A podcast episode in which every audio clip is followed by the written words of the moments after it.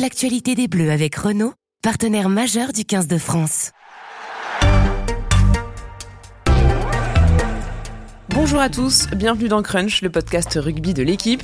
Un podcast qui aurait pu fêter le nouveau record des Bleus, victoire 96-0 jeudi soir contre la Namibie, la plus large victoire de l'histoire du 15 de France. Mais à quel prix? 46e minute, sortie d'Antoine Dupont et c'est tout le staff et les supporters qui s'inquiètent. Verdict, une fracture maxillo-zygomatique et c'est parti pour une course contre la montre pour un retour espéré en quart de finale mi-octobre. Sera-t-il prêt? Comment les Bleus vont s'organiser?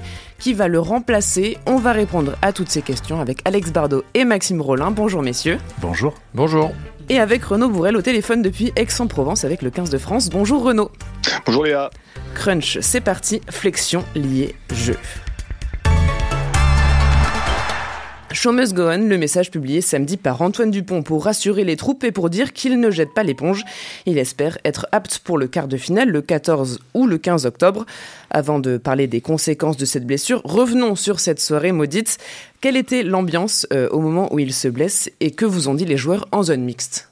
Euh, L'ambiance quand il se blesse, il y a une espèce de, froid dans le stade.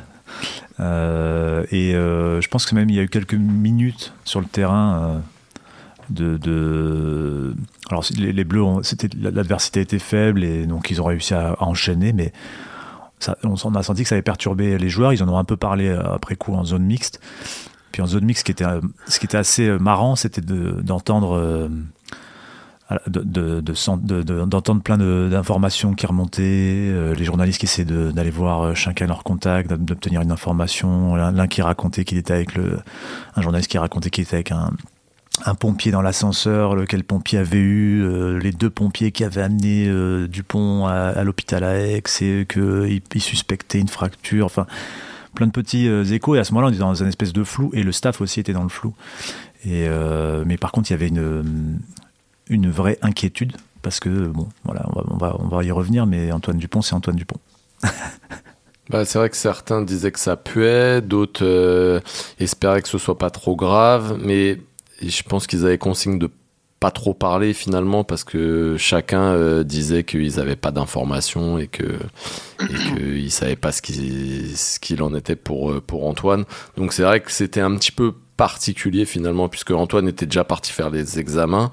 Euh, même Fabien Galtier en conférence de presse devait nous tenir informés s'il avait des nouvelles et voilà il a il a il a envoyé des textos presque devant nous c'est bon voilà. Mais il il a pris aussi un petit peu euh, enfin je sais pas je il, a fait aussi un peu des blagues avec l'histoire de la gamelle pour euh, Paul Boudehand donc euh, c'était une atmosphère un petit peu particulière comme l'a dit Alex. Et est-ce que les Bleus ont pu quand même profiter de leur succès? Je crois, ouais, je crois qu'ils sont un peu sortis, non Ils sont sortis, oui. Il y en a certains qui ont, été en boîte de nuit avec un certain Joe Star. On ne pas le citer. C'est ça. Donc Antoine Dupont a été euh, opéré euh, vendredi. Une plaque lui a été posée pour consolider la pommette. Et le communiqué du, de l'équipe de France parle, avec évidemment des termes très choisis et prudents, d'un processus de reprise sportive progressive et sous contrôle médical. Euh, Renaud, quelles sont les dernières nouvelles d'Antoine Dupont? Euh, les dernières nouvelles, bah écoutez, euh, les dernières nouvelles, c'est que euh, c'est que c'est qu'il a plutôt qu'il a plutôt le moral, que l'opération s'est bien déroulée, que tout s'est accéléré en fait dans la dans, dans, dans, la journée de dans la journée de, de vendredi, puisqu'il est donc le lendemain du match, il a été faire des radios à Purpan, voilà, à l'hôpital où il s'est fait opérer. Il y a eu une réunion après ces radios entre le radiologue si j'ai bien compris, le, chirurgien. Et, euh, euh, là, il a été décidé, donc c'est avec un spécialiste, hein, le professeur Lowers euh, de, mémoire, donc qui est un authentique spécialiste de la, réparation euh, de ce genre de dégâts. Euh, il lui a dit quand est-ce qu'on opère, il a dit ben, on peut opérer tout de suite et donc euh, et donc euh, et donc il est pas, il est passé sur le sur le billard sous anesthésie générale avec une pose de plaque. Alors c'est étonnant parce que nous on avait compris que la pose de plaque était quelque chose de plus invasif qu'une autre méthode qui utilise un crochet. Euh, mais bon, euh, donc euh, donc il y a, y, a, cette méthode-là qui a été choisie puisque semble-t-il c'est ce qu'il y a de plus plus efficace et plus solide pour un retour à la compétition le plus rapidement possible. Bon, vu qu'on était quasiment dans, dans, une urgence d'état hein, après sa blessure, voilà. donc il va il va observer cinq jours complets de repos d'après ce qu'on m'a ce qu'on m'a encore répété ce matin. Et puis et puis retour à l'entraînement la semaine prochaine, sans contact évidemment, pour une reprise une reprise un peu plus virulente vraisemblablement. Alors je mets du conditionnel hein, parce que bon, une reconstruction osseuse, c'est c'est c'est c'est d'après ce que j'ai compris aussi euh, un peu plus euh, difficile à évaluer et à lire que, que pour que pour un muscle euh, ou en tout cas pour se précipiter. Euh, donc reprise des contacts pour la semaine du quart de finale et il y a, y a, un très très gros espoir, euh, même plus que ça, de l'avoir de l'avoir pour le quart de finale. En tout cas, lui, c'est ce qu'il espère. Euh, on va pas faire de, de rugby euh, fiction avec sera-t-il remis à temps ou pas, car euh, bah, on n'est pas médecin, sinon on serait pas là. Mais en attendant, l'équipe de France a quand même un match à jouer sans lui contre l'Italie le 6 octobre. Euh, Qu'est-ce que l'absence d'Antoine Dupont change déjà dans le jeu? En réfléchissant après avoir lu ton, ton conducteur de l'émission euh, ce, ce matin, en réfléchissant à, je me disais, je me disais, est-ce qu'il y a une équipe engagée dans cette Coupe du Monde Est-ce qu'il y, a une équipe qui a un joueur qui est aussi important pour elle que la France avec Antoine Dupont? Il y a peut-être l'Irlande avec Sexton. Euh, mais sinon, j'ai pas trouvé d'exemple. Alors, je vous soumets la question. Mais en fait, il est important parce qu'il symbolise et il, symbolise, enfin, il est comment il est au centre de, de quasiment tout. L'équipe de France, c'est une équipe de dépossession. C'est lui qui a, le plus long, qui a le plus long jeu au pied, qui prend la majeure partie des coups de pied. C'est une équipe de fulgurance, c'est un joueur fulgurant. C'est une équipe avec une énergie défensive importante, des montées rapides, etc. Il est, il est très bon dans cet exercice-là. Voilà, donc rien que d'un point de vue technique, c'est euh, assez euh, énorme en fait à quel point il symbolise l'équipe de France. Et puis bon voilà, euh, Dupont depuis 2020, depuis le début de 2020, c'est quasiment une passe décisive par match, c'est une dizaine d'essais, c'est euh, 87% de victoire. C'est 87% de victoire euh, contre 64% sans lui. C'est un chiffre qui a relativisé parce que quand euh, Dupont n'est pas là, évidemment, c'est souvent l'équipe euh, B, on va dire, celle qui part en tournée. Donc ce n'est pas lié qu'à sa présence ou pas. Mais voilà, en tout cas, il est extrêmement important pour cette équipe et même au-delà du jeu, mais ça, je, je laisse d'autres développer ça. Mais voilà, il y a, y a voilà, je sais pas. Est-ce que, vous avez un exemple vous d'un autre joueur aussi important pour son équipe dans cette Coupe du Monde? Moi, moi là, j'ai pas. À part Sexton, peut-être.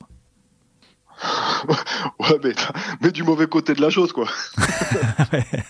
ah, vas-y, cite un nom. non, non, mais c'est vrai, c'est vrai, c'est vrai, c'est vrai. C'est vrai, mais après, pourquoi? Parce que bon, il est, il est aussi. Euh, c'est aussi tout le. C'est aussi tout le comment dire toute l'architecture de la de, du mandat en cours et de, et de la façon dont il a été installé, lui, mais pas que. Hein. Euh, il y a aussi d'autres joueurs clés dans cette équipe de France. Euh, lui, alors lui, il est en plus à un poste stratégique et, euh, qui, par son jeu, peut être décisif. Mais non, effectivement, on a l'impression qu'il est dépositaire. Après, ce qui a été assez étonnant, c'est la façon dont a été, dont a été en interne, en tout cas, perçu ce, perçu tout le tout le tout, tout le barouf qu'il y a eu autour de de, de, de cette blessure, euh, sa, sa, sa, conduite à l'hôpital, euh, son président qui monte dans l'ambulance avec lui, enfin tout ça euh, tout ça concourt à rajouter de la dramaturgie au moment. Et, et, au point que bon les échanges que j'ai pu avoir avec avec des membres du staff ou ou qui faisait ricocher ce que ce que disaient les joueurs en interne. mais alors ça veut dire quoi? Ça veut dire que s'il est s'il est forfait pour la Coupe du Monde, on joue pas le quart, c'est terminé. Bon, bah, c'est évidemment pas ce qui c'est évidemment pas ce que dit euh, ni son forfait ni euh, ni les médias.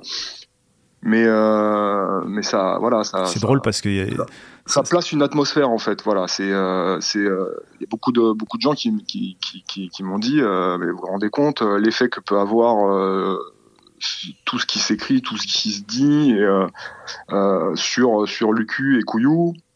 Euh, donc donc ouais ça, ça, ça a placé une drôle une drôle d'ambiance une, une, espèce de, de ouais d'ambivalence en fait autour de l'équipe de France qui et sait qu'elle perd énormément et en même temps et en même temps qui se dit mais alors, euh, on n'est pas on n'est pas on n'est pas une équipe de truffes sans lui quoi. C'est pas ce qui est dit mais en même temps voilà. Mais c'est un peu ce que disait Ronan O'Gara c'est le c'est les Zidane du rugby. Euh, c'est comme si euh, pour la proche le prochain Euro ou la prochaine Coupe du Monde l'équipe de France de foot n'avait pas Mbappé malgré tous les joueurs de talent qu'il y a euh, mais voilà ça, ça ça crée quelque chose forcément par rapport à ce que tu dis c'est le meilleur joueur du monde c'est l'anecdote de Vincent Duluc euh, qui nous a raconté au stade l'autre jour et puis qu'il a mis dans, sa, dans une chronique. Euh, en 2002, Zidane se blesse avant la Coupe du Monde. Là, évidemment, il y a une espèce de, dépit euh, général euh, des médias. Et puis, il y a le fait que Zidane reste avec l'équipe de France et avec l'incertitude de pourra-t-il revenir et pour quel match, etc. hein. Et apparemment, euh, euh, le maire a été assez, marqué lui-même par ce qui se passait. Le Roger Le Maire qui était le sélectionneur. Il y a un joueur qui allait le voir un jour et qui lui a dit Mais attends, Roger, mais nous, on est des truffes ou quoi? Donc voilà, en, en interne, effectivement, c'est des choses qui peuvent être. De l'extérieur, ça peut paraître un peu surprenant, mais c'est vrai que si on se met à la place des joueurs, ils doivent se dire, mais attendez, euh, il n'y a pas qu'Antoine Dupont dans cette équipe. En même temps, je pense qu'ils ils savent aussi à quel point il est important pour eux. Euh, Ils savent que ce qu'ils lui, ce qu'ils lui doivent, ils savent euh, l'énergie qu'il peut apporter, ils savent à quel point il peut faire basculer un match. Yannick Bru l'autre jour, Bah oui, oui, oui. dans le Non, salon sont- tactique, ils sont- disait- ils sont- Ah, le fameux ah. salon tactique, et ça fait combien, Léa? Je crois que. ça fait moins de 10 minutes. Ah, donc moins de 10 bravo. minutes, bravo, Record Alex. battre pour la prochaine fois. l'autre jour, il disait que lui-même, euh, quand il était au stade toulousain, il, jouait avec des, joueurs qui étaient euh, des génies. Et il disait que dans un moment difficile, c'est important d'avoir des joueurs comme ça parce que tu te dis, bon, là, on se bat parce qu'à un moment, lui, il va sortir quelque chose. Et, euh, je pense que ça peut être conscient, inconscient, mais il y a, de ça avec Antoine Dupont. Et dernière chose sur son influence à Antoine Dupont, c'est que euh, en, équipe de France, bon, c'est assez, assez historique et culturel, on va dire. Le numéro 9 est au centre du jeu. Mais avec cette équipe de France, c'est peut-être encore plus important parce que c'est Antoine, parce qu'il y a Antoine Dupont, qu'Antoine Dupont est un de les punchers. Et quand on regarde les statistiques, par exemple, on, a, on a fait des stats sur euh, Johnny Sexton, il touche grosso modo un ballon sur deux par rapport à son demi-mêlée. Donc c'est- c'est une part qui paraît comme ça pas forcément énorme, mais c'est très important en fait. Et notamment, si on la compare avec Romain Tamac, les stats de Romain Tamac, c'est il touche entre à autour de 25% des ballons que, que touche Antoine Dupont. Donc euh, c'est pour dire à quel point le jeu tourne autour du numéro 9 et parfois c'est pas qu'il s'arrête avec le numéro 9, mais c'est que c'est la, plaque tournante. Dans d'autres équipes, c'est le numéro 10, en Irlande par exemple. En équipe de France, c'est le numéro 9 et c'est Antoine et c'est surtout le cas quand c'est Antoine Dupont. Il faudra rappeler qu'on a quand même battu les Sudaf sans Antoine Dupont, Sur qui a pris un, un carton rouge sur la fin de match. Après, Antoine Dupont, c'est un facteur X aussi. Ouais, Il est capable de débloquer une situation à lui tout seul. Et forcément, quand tu perds Romain Ntamak, qui en est quand même un, Mm. euh, je rappelle qu'en finale de, de top 14, c'est lui qui fait gagner Toulouse sur, euh, sur une action. Euh, on en a un autre, c'est Damien Penaud. Lui, il est en forme. D'ailleurs, c'est son anniversaire aujourd'hui. Donc, on lui souhaite un joyeux anniversaire. Vu qu'on fait passer les messages pendant le podcast, j'en profite. Euh, mais voilà, on n'en a pas non plus 50 000 des, des facteurs X. Et déjà, on en a beaucoup par rapport à d'autres équipes qu'on a finalement que un ou deux. Et, c'est peut-être en ça que son absence peut aussi peser euh, dans les têtes de l'équipe. Et moi, je parlerai aussi des adversaires. Quand il n'y a pas Antoine Dupont, ça peut leur donner, euh, comment dire, pas une force supplémentaire, mais ils peuvent se dire c'est plus jouable que quand il y a Antoine Dupont. Et du coup, les, les Italiens, Et je ne déjà, pas le salon tactique, mais Yannick Bru dit même sur les arbitres. Oui, non mais Oui. voilà, ça influence tout le monde. Oui. Mais les adversaires, quand il n'y a pas, euh, quand il a pas Dupont, ils, ils- ils se disent ça fait quand même un joueur en moins à s'occuper et, et une arme en moins pour pour les Bleus. Et déjà même, sans parler du quart de finale, les Italiens peuvent y croire un peu plus. Mm. Parce que je rappelle que si on perd contre l'Italie, euh, les quarts de finale, ce sera devant la télé. hein. Et que- Max a dit qu'on allait perdre contre dans l'Italie, c'est ça? Ah non, j'ai pas dit ça, Renaud. ne me fais pas dire c'est ce que, j'ai vous pas avez dit. Max. C'est ce que vous avez dit, Maxime. Euh, on a parlé de l'influence d'Antoine Dupont dans le jeu, mais aussi qu'est-ce que ça change son absence euh, dans le vestiaire en termes de leader, vu que c'est le, quand même le capitaine de l'équipe de France? Ouais, moi, sur le leadership, je suis un peu moins. Il a, il a, il a un leadership euh, technique et tactique euh, indéniable. Euh, il a évidemment euh, au sein de cette équipe de France euh, des gens dont il était très très proche et bon, on a, on a suffisamment fait des tartines sur le, la colonne gersoise à l'intérieur du, à l'intérieur. de- Mais mais après, c'est une équipe de France où il y a énormément de joueurs qui, qui prennent la, qui prennent la parole, qui ont de la légitimité. Euh, euh, bon, il y a évidemment Charles Olivon, euh, Anthony Gelonge qui est revenu, qui fait partie des cadres euh, Ficou, Aldrit, euh, Cross, tout ça, ce sont des joueurs qui aujourd'hui euh, sont, sont tellement installés qu'en termes de, de voilà de, de leadership, euh, euh, on va dire moral, humain, euh, je, je, je, je, perçois pas un manque, au contraire plutôt une force pour euh, pour soutenir celui qui aura le rôle de, de lui suppléer contre contre contre l'Italie. Il y a qu'à voir les images de d'avant match euh, ou de mi-temps que qui sont diffusées. Euh, Antoine Dupont n'est n'est pas celui qui prend le plus la parole. On entend souvent Ficou, on entend souvent Aldrit. Ah, Dupont prend la parole, mais même quand il est là, il y a un espèce de leadership partagé. Ouais, il, parle une fois avant le, de sortir des vestiaires pour le coup d'envoi et une fois avant de ressortir des vestiaires pour euh, mm. rejouer la deuxième mi-temps. Mm. Généralement, c'est ça. Il, il, parle deux fois, c'est très bref. Et les autres parlent euh, aussi. Euh, et les autres parlent presque plus, quoi. Parce que je crois qu'avant la Nouvelle-Zélande, c'est Gaël Ficou qui fait presque le, le discours d'avant-match mm. quand les joueurs sont, sont en cercle resserré, prêts à partir, quoi. Les regards se tournent désormais vers euh, Maxime Lucu et Baptiste Couillou, les deux autres euh, demi-mêlées du groupe. C'est des joueurs qui sont euh, tous les deux très différents. en quoi ils sont différents, Alex? Alors il y en a un qui est un peu moins différent, c'est Baptiste Couillou, parce qu'il est comme Dupont, c'est un puncher, il a, il a des qualités de vitesse, euh, d'appui, de puissance aussi, il est capable, avec euh, son gabarit euh, rablé assez costaud et sa vitesse, il est capable de mettre des adversaires sur le cul, comme on dit. et il a, donc en ça, il aime bien prendre des initiatives aussi. En ça, il ressemble à Antoine Dupont. Par contre, euh, il a peut-être moins de jeu au pied, ou il a peut-être moins d'appétence pour le jeu au pied, moins de longueur de jeu au pied. Et puis, euh, c'est difficile. On ne veut pas dévaluer ces joueurs-là, mais en fait, c'est très difficile d'être comparé aux meilleurs joueurs du monde. Donc aujourd'hui, il n'a pas prouvé qu'il avait les capacités de faire basculer des matchs comme peut le faire Antoine Dupont avec l'équipe de France. L'autre profil, c'est celui de Maxime Lucu, et celui-là est vraiment très différent. Il suffit de les mettre côte à côte et de les regarder. Maxime Lucu, il a un gabarit normal, lambda, on va dire ce que n'a pas Antoine Dupont et ce que n'a pas Baptiste Couillou non plus. Donc c'est un, joueur qui mise sur d'autres qualités, c'est un organisateur, c'est un leader, euh, c'est un stratège et il, a une, il partage une forte qualité avec Antoine Dupont, c'est la qualité de jeu au pied. De jeu au pied. Il a un jeu au pied long, un peu moins long peut-être que celui d'Antoine Dupont, mais il a un jeu au pied long et sur lequel il s'appuie beaucoup. Et dans la stratégie de l'équipe de France, c'est important, parce qu'on rappelle, l'équipe de France, elle, elle aime euh, euh, envoyer le ballon loin chez l'adversaire, euh, sans souci de le récupérer dans un premier temps, mais pour repousser l'adversaire loin dans son camp et ensuite presser et récupérer des ballons euh, ou pousser l'adversaire à lui rendre le ballon dans des bonnes conditions. Et, et, ça, Maxime Lucu, il a, il a, avec sa qualité de jeu au pied, cette arme là forte. donc on ne sait pas aujourd'hui, a priori Lucu, enfin Lucu est le numéro 2, en tout cas les, c'est lui le remplaçant d'Antoine Dupont sur les feuilles de match pour les matchs importants. Euh, mais euh, peut-être qu'au nom d'un profil, euh, voilà, on ne sait pas. Je, un profil plus ressemblant, ils voudront mettre Baptiste Couillou. Je, je, Après, pour mettre Baptiste Couillou, ce serait quand même un, pas une claque pour Lucu, mais Lucu a toujours été numéro 2. quand Dupont n'était pas là, c'est quand même plutôt lui qui a joué. pour la suite de la compétition, si jamais il y avait un souci avec avec Antoine Dupont, euh, je trouve que le message serait pas euh, hyper positif, mais c'est vrai que là, c'est un choix purement, je pense, euh, stratégique. Quoi. On va, on va en parler aussi après, mais on, je voulais qu'on compare un peu... Dans le salon tactique Tout le temps. Aussi, mais aussi dans le podcast, je voulais aussi qu'on compare un peu Lucu et Couillou, notamment dans leur tempérament. C'est des joueurs qui sont aussi très différents. Ouais, ce qu'on peut en ressentir, c'est que moi, je, je les connais pas, je les pratique pas, mais sur, dans le jeu, ce qu'on peut ressentir, c'est que euh, Lucu est un, un œuf un peu à l'ancienne, c'est-à-dire un chef.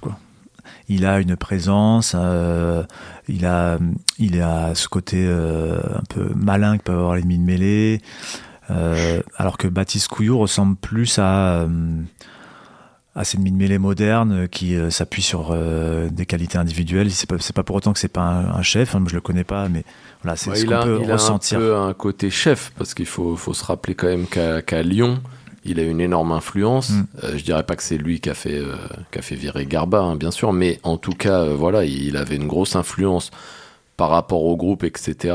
Alors que Lucu, lui, est, est plus respectueux euh, on va dire de l'institution ou de l'entraîneur, etc. Quand il y avait par exemple les problèmes à Bordeaux, euh, jamais euh, Maxime Lucu est allé dans le bureau du président pour dire c'est fini avec avec Christophe Furios. voilà, c'est pour ça aussi que sur le tempérament, ils sont complètement, pour moi, complètement complètement différents. Après, pour suivre un peu plus Maxime Lucu, c'est un joueur qui se rate rarement. alors il va pas être à pas forcément toujours à 9 mais il va être toujours à 6-7 en tout cas, et rarement à, à 4. Oui, c'est pas un joueur d'action d'éclat en fait, euh, où il en est capable, mais il n'est pas capable de les répéter comme un Dupont, comme un Couillou, qui à un moment, une saison a fini, je crois, meilleur marqueur du top 14 pour un demi de mêlée, c'est assez euh, remarquable. Et, le cul, il est, sur un autre registre, un registre. Bah, il y a des, on avait des, des, Opta nous a fourni des statistiques dès vendredi. Euh, avec l'équipe de France depuis 2020 sur le nombre de ballons portés, c'est-à-dire les ballons que le mid-mêlée prend pour courir avec. Euh, euh, je crois que Dupont, on était autour de 9, 9, 10, Couillou autour de 7 et Lucu autour de 3. Donc là, tout est, tout est raconté à travers cet exemple-là. Et, et, c'est un, c'est un mid-mêlée de, stratégie, d'organisation. c'est très c'est vraiment deux, choses euh, très différentes. Il y a plein d'arbitrages qui vont rentrer en ligne de compte et vous les avez un peu un peu évoqués. Euh, déjà ça va être la stratégie utilisée pour jouer euh, pour jouer l'Italie. je je pense que le match entre la Nouvelle-Zélande et l'Italie donnera des idées ou des clés au staff de l'équipe de France sur sur quelle stratégie utiliser, même si c'est quand même un adversaire que que les Bleus connaissent plutôt bien hein, pour jouer une fois par an, au moins. Euh, et puis euh, après, il y a aussi peut-être une question de, de management. Alors euh, numéro 2, c'est Lucu, mais le plus proche dans le profil, c'est c'est Couillou. Encore que je pense que le, jeu au pied de, de Maxime Lucu peut se rapprocher de celui d'Antoine Dupont quand même sur certains aspects, notamment derrière les points de rencontre. Euh, donc pour du jeu de dépossession, comme on l'a appelé depuis, un moment maintenant. Euh, donc euh, donc est-ce que est-ce que est-ce que l'aspect management humain doit rentrer en ligne de compte dans, dans des matchs décisifs de Coupe du Monde ou est-ce que c'est juste la stratégie? Là, franchement, je sais pas. Souvent, l'équipe de France a, à faire de, à faire un peu du, du social entre guillemets, a peut-être laissé, laisser passer sa chance sur certains matchs décisifs. Bon, l'Italie, on va dire qu'il est semi-décisif. Euh, Mais est-ce qu'il faudrait pas voir peut-être plus loin aussi et s'imaginer euh, la catastrophe si Antoine Dupont euh, ne pouvait pas jouer le quart et se dire que on donne à celui qui jouerait potentiellement le, quart du temps de jeu face à l'Italie? Parce que est-ce qu'on mettrait ah, par exemple un couillou contre l'Afrique du Sud? Moi je pense que au moment où, où se dessinera la, la compo pour l'Italie, en tout cas où elle sera actée, ils auront quand même une très très très très très forte tendance sur euh, s'ils peuvent s'appuyer sur euh, Antoine Dupont pour le quart de finale ou pas. Ce qu'on peut constater juste, c'est que la dernière fois qu'Antoine Dupont était absent, c'était la tournée de novembre. Il a été suspendu après un carton rouge contre l'Afrique du Sud. Et c'est Maxime Lucu qui a été titularisé contre le Japon. Ça n'avait pas d'ailleurs été un énorme match de sa part et de la part de l'équipe de France, mais voilà, c'est c'est le, le, dernier exemple euh, en date d'absence d'Antoine Dupont et c'était Lucu qui avait été choisi. Mais si Maxime Lucu reste euh, l'éternel euh, numéro 2, ça va être dur de lui faire accepter ça. C'est-à-dire que même quoi qu'il se passe pour le numéro 1, lui restera numéro 2.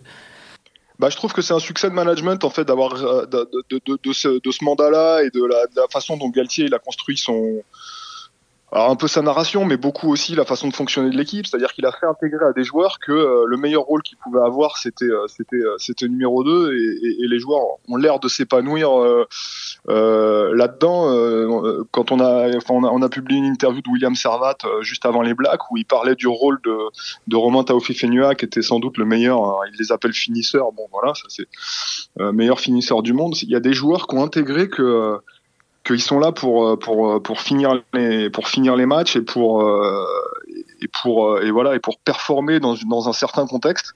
Ben, Romain Taofifenua l'a d'ailleurs avoué en conf. Il a j'étais même donc, très étonné qu'ils disent carrément ouais bah je suis bien dans ce rôle là, je suis j'étais presque surpris qu'il veuille pas plus en fait. Donc moi je pense que le, Maxime Lecu il, il, serait très heureux d'être titulaire, il n'y a pas de sujet que il est titulaire tous les week-ends avec l'UBB, mais que mais qu'en équipe de France, ce, ce rôle-là, on lui a expliqué, il l'a intégré et il serait capable de le conserver si, si d'aventure si d'aventure euh, Baptiste Couillou lui était préféré quoi. Je vois pas ça comme un comme un comme un sujet de crispation ou de tension dans la dans la fin de dans la dans, dans la suite de la compète. Voilà. On les a pas trop entendus euh, d'ailleurs euh, Maxime Lucu et Baptiste Couillou sur sur ce sujet alors que leur Coupe du monde vient de prendre une tournure complètement différente. Est-ce qu'on sait comment ils, ils, vivent ça? On les a pas en fait on, on les a pas vus hein, depuis jeudi soir en fait, on, euh, les a, on, les a, croisés en, zone mixte. Mais ils sont pas arrêtés. C'était compliqué. De toute façon, ils ils pouvaient pas vraiment parler, puisqu'à l'heure où on les a vus, euh, Antoine Dupont n'avait pas officiellement une fracture de, de la pommette. Donc, euh, c'est compliqué. Là, il faudrait. Peut-être que là, ils ont passé trois jours de repos. Certains ont vu leurs proches, sont rentrés chez eux. Après, à mon avis, ils se tiennent prêts et, et, comme le dit Renault, ils n'ont qu'une envie, c'est d'être, c'est d'être titulaire et de prouver qu'ils sont peut-être plus que des numéros 2. Il y a un nom aussi euh, qui revient dans ce débat, c'est celui de Baptiste Serin, euh, qui donc n'a pas été a fait la préparation mais n'est pas dans la liste finale. Euh, est-ce que c'est une hypothèse qui a du crédit le retour de Baptiste Serin comme le sauveur de l'équipe de France? La première des choses, c'est qu'il faudrait que euh, Antoine Dupont soit forfait. Bien sûr. définitif pour la Coupe du Monde. Et pour l'instant, c'est pas le cas et on prend pas cette direction. Après, s'il est forfait définitif, pour je ne sais quelle raison, on pourrait imaginer un retour de Baptiste Serin, c'est le numéro 4 en tout cas. Et je pense qu'il a aujourd'hui, il a une cote auprès de plein de gens, euh, de, suiveurs, de supporters, de commentateurs, etc. Parce que tout le monde a identifié depuis 10 ans euh, l'immense potentiel de ce joueur-là. Euh, enfin son talent, quoi, on va dire. Maintenant, euh, est-ce que ça serait lui, euh, le, Fabien Galtier de 99, enfin le Fabien Galtier de, de, 2023 euh, Je sais pas. On a pas de pas de d'éléments aujourd'hui permettant de dire un qui va être appelé et deux que tout d'un coup il serait propulsé à enfin à l'instant T là, il serait propulsé titulaire s'il si, revenait dans le groupe France. Bah, moi, je suis très étonné en fait que, que Baptiste Serin, il est, il pas été plus, un, joueur plus euh, plus important de ce mandat du 15 de France. Dans son talent, il est immense. Je me souviens quand il est arrivé euh, du temps de Guinoves, euh, on, ouvrait. Alors, il est, il, est, un peu plus un peu plus vieux que qu'Antoine Dupont, mais quand il est arrivé au moment du mandat de Guinoves, on ouvrait tous des grands yeux devant sa qualité de passe, sa facilité, son jeu au pied. son, son, son, son, intelligence aussi. Donc bon, je vous avoue que j'ai pas trop de détails sur. Euh, alors, il a eu des, il a eu des méformes, il a changé de club, mais bon, il y a, d'autres joueurs qui ont, qui ont eu des méformes et qui, qui, sont restés installés pour autant. Donc, euh, je, bon, à part un, forfait total de d'Antoine Dupont, euh, je, je, je pense pas qu'il soit, qu'il soit rappelé. Enfin, il sera pas rappelé. Euh, S'il l'était, euh, je pense qu'il mettrait, euh, il mettrait un peu un, un loup dans, dans la tête de l'encadrement. Il mettrait la zizanie. mais est-ce que, euh, mais, mais, oui, moi pour moi c'est quelqu'un dont le talent, euh, dont, dont, le ta, dont, dont, le talent manque. Mais bon, alors là vraiment c'est mon, c'est mon, c'est mon goût et mon avis personnel. Hein, c'est pas, euh, je, je cherche pas à faire parler des gens en interne. Mais après, même si Antoine Dupont ne pouvait pas jouer le, imaginons le quart de finale, avec une hypothèse de demi-finale, je pense que c'est pour ça que le, retour de Baptiste Serin, il est. Il faudra Pour l'instant, il, est, il, est, il, est, il, est, très très prématuré parce que je, suis persuadé. tant qu'un joueur n'est pas déclaré forfait, et je suis persuadé. Pas de retour possible. Et je suis persuadé que le staff des Bleus, même si Antoine Dupont ne peut pas jouer le quart, patienterait jusqu'à jusqu'à l'éventuel demi en se disant et eh ben si on passe le, le quart et qu'il peut revenir pour la demi, et eh ben on patiente et même ça se trouve s'il peut revenir que pour la finale. Je, suis presque sûr que pas parce que c'est Antoine Dupont, le staff serait prêt à, à faire ce choix de patienter jusqu'au dernier moment et ne pas le, le déclarer officiellement forfait. Après, la difficulté de prendre cette décision-là, c'est que euh, tu as un de tes demi de mêlée qui a une gastro la veille du match, t'es pas bien. C'est-à-dire de ne pas. Ah oui, bah oui, ça c'est clair. Ça c'est sûr. C'est-à-dire que si tu fais, si tu, si, si, si, euh, si, tu, tu, peux pas compter sur Antoine Dupont pour le quart et que la semaine du quart, euh, mais pour tu le, tu t'anticipes la demi et que as, tu perds un demi de mêlée euh, la veille du match, là t'es vraiment pas bien. C'est la même chose pour l'Italie d'ailleurs, parce que le demi de mêlée c'est un poste tellement spécifique euh, bon, voilà. Après, je sais pas aujourd'hui quel joueur pourrait, euh, passer, pourrait faire le, le deuxième demi-mêlée en cas d'un deuxième forfait. Euh, Thomas Ramos, l'autre jour, je disais en rigolant. Parce que, mais bon, voilà, c'est techniquement, il y, y a il n'y a rien qui ressemble à, au travail d'un demi de mêlée parmi les autres postes, quoi, dans la, le fait de ramasser une balle pour le vite l'éjecter, euh, l'aspect stratégique, l'aspect euh, vision du jeu. C'est, c'est un des postes les plus spécifiques de demi de mêlée. Bon, ce serait un peu la poisse quand même. Ça serait la poisse. Scénario catastrophe. bon, mais on verra euh, là, ce que ça donne, mais, euh, mais pas tout de suite. Déjà là, c'est c'est dingue de se dire qu'il y a, il y a deux mois, tu avais la meilleure charnière du monde qui était installée depuis, euh, depuis, depuis 4 ans, qui avait déjà une Coupe du Monde dans les pattes. Et, là, tu...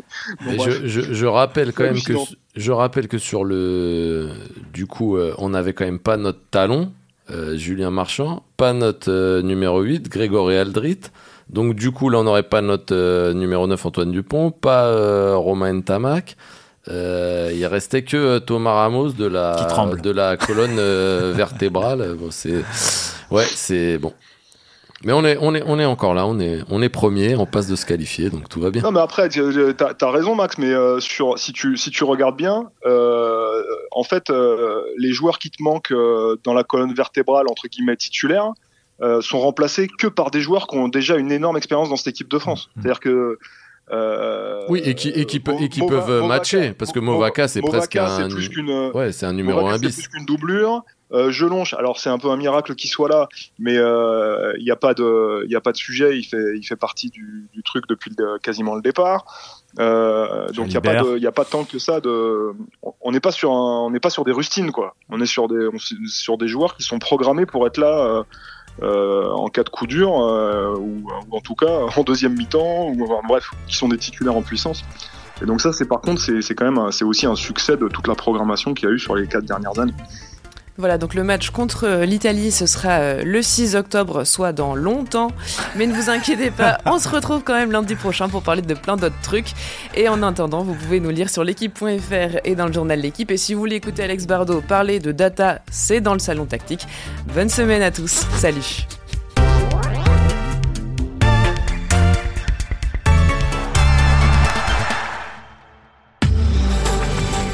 Retrouvez-nous très prochainement pour un nouveau podcast de l'actualité des Bleus avec Renault, partenaire majeur du 15 de France.